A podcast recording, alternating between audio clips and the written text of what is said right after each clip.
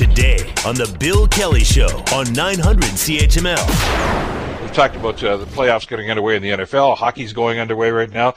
Baseball is making news. And, uh, well, especially the Toronto Blue Jays, who made a big splash, kind of an unexpected big splash, as a matter of fact, with a huge free agent signing.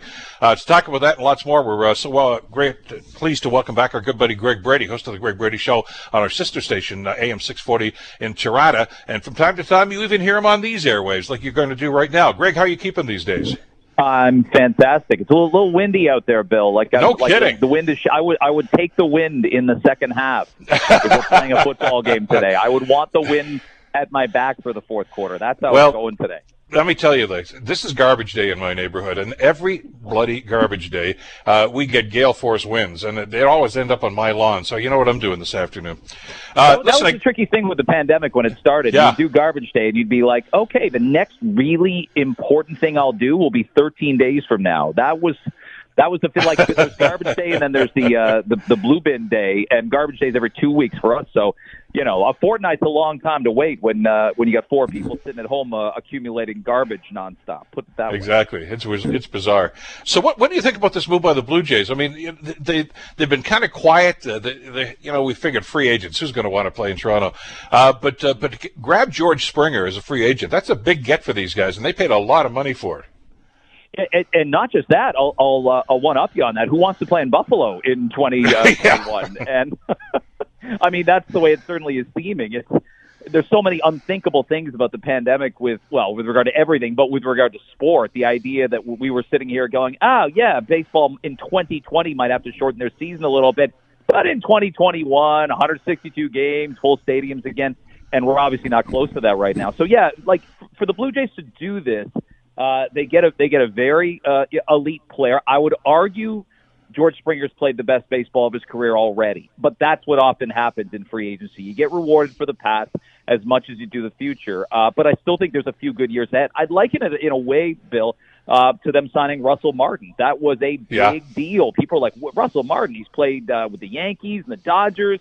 He's got he's got this incredible streak of going to the playoffs. He went to the World Series with both teams, one with the Yankees didn't win with the Dodgers, and you're like, and he's a Montreal guy, not a Toronto guy. So why does he want to play in Toronto? Well, they had to outbid. They gave him a fat five-year contract, and we all know those first, you know, literally two and a half years of the contract were great, and they got great value for it. And the last two, not so much, to the point where he was making twenty million dollars and either injured or barely playing. But yeah, George Springer is going to be great, I, I think, as a as an ad uh, to already you know, pr- pretty excellent Blue Jays lineup. Um, and it's just a question of, you know, are they have they surpassed even the Yankees in terms of being a threat to the Tampa Bay Rays right now? It's a three-team race in the division.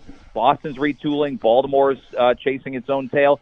But Bill will also go back to normal, and there won't be eight teams in the American League playoffs. I think if we're playing a full season, we're back to just three division winners and one wild card. Um, they're still going to have a lot of breaks have to go their way to be a playoff team to me. Yeah, I, I, obviously I'm a Red Sox fan, and they got a long way to go to even be contenders again. I mean, Sale's got to come back from his surgery. Uh, we don't know about E-Rod after uh, being away with COVID, and there's a lot of things going on with pitching. But you are but not they, a long-suffering Red Sox fan. I know. No, no, oh no. Not want to, you know, like you win the World Series every three years. It feels like after not winning it. Uh, you know, people died. People people lived from zero to ninety and died. Yeah. And then in that period of time, the Red Sox didn't win the World Series. So you've been blessed lately. Well, yeah. Can we have Mookie back though? Anyway, uh, but the other element to this too is is like you say about Springer, uh, and you're right. You mentioned about Russell Martin. I was thinking back to the day when they signed Roger Clemens. Same idea. Mm-hmm. Uh, he was past his best before date, but he gave them three or four really, well, three years, I guess, really good years. And uh, there's a Cy Young in there too as a Blue Jay, wasn't there? So I mean, Absolutely. And, yeah, right after and, Pat Hentgen. Uh, yeah. yeah, but and remember he demanded to be traded to the Yankees. Yeah. Uh, soon after that, so th- this is going to be interesting, and I, and I always think you know this debate gets there with Rogers, and I was a Rogers employee for a decade. I had I saw it on all sides. You know, Rogers is all in on the Blue Jays. Are they spending money the right way? Can they get free agents to come? Are they being too cheap with the ball club? Well, really, from 2014 through 2017, they were top 10 payroll in Major League Baseball. But there's always those times when you retool a little bit. There's other American League franchises I could give as the Detroit Tigers were big, big spenders. Let's let's get Prince Fielder. Let's get you know let's make sure we keep Justin Verlander and Max Scherzer happy and I think they're a bottom ten spender now. So th- there's often rises to the top where you spend, and then you and then you pull out a little bit so you can retool your prospects. They've done that now. they've got the Biggios and the Bichettes and and uh, and the guys like that there. So it is time to go out on the open market, and it's a good sign. Again, with all the uncertainty, the idea that Bill, you know, you're going to suffer in merchandise sales. You're going to suffer in lack of ticket sales. Like they used to get, you know, they they would trade for R.A. Dickey. They made the big trade with the Marlins to get Jose Reyes here and and yeah. Mark Buehrle. And but the idea was, well, now we're going to have 35,000 people a game instead of 22,000. That's not even a factor. It feels like this year. So you know, we'll see where it goes in 2022. So it's it's, it's a big leap of faith that um, you know that the, that the dollars and the bottom line of it all make sense to be a competitive baseball team with no fans for the foreseeable future. I, I mean, I like the kids. You just mentioned them, and these guys are they're already stars, and they're, they're only going to get better, of course. Uh, but is this the guy who's going to make them that competitive team? I, I, I mean, you're you're right. I mean, I'm sure he's played his best baseball in Houston already, but he's still going to hit a lot of home runs, and uh, and he's he's a better than average center fielder too.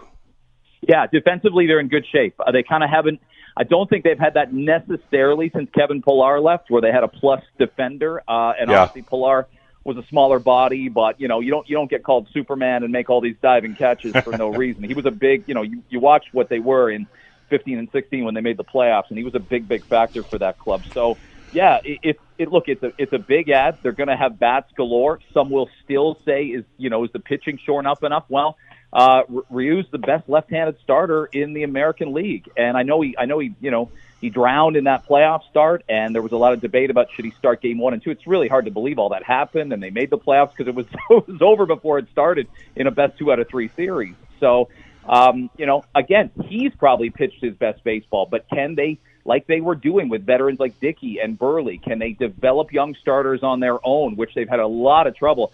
Uh, you know, home growing starters. It's every, almost every player that played a factor in the Blue Jays pennant runs in, uh, or at least the runs to the ALCS in 15 and 16, Bill, were David Price, Marco Estrada. Outside of Marcus Stroman, they really didn't have a homegrown talent they're going to have to find one or two, I think, because because the Rays and the Yankees they're starting to get better at developing those players and those pitchers instead of going on the free agent market. So much more to discuss here. We're just about out of time. We got to do this again in a couple of days, Greg. Thanks as always. Great having you on the show today. Oh, pleasure, Bill. Thanks very much. Take care. Greg Brady, of course, host of the Greg Brady Show on our sister station AM 640. The Bill Kelly Show weekdays from nine to noon on 900 CHML.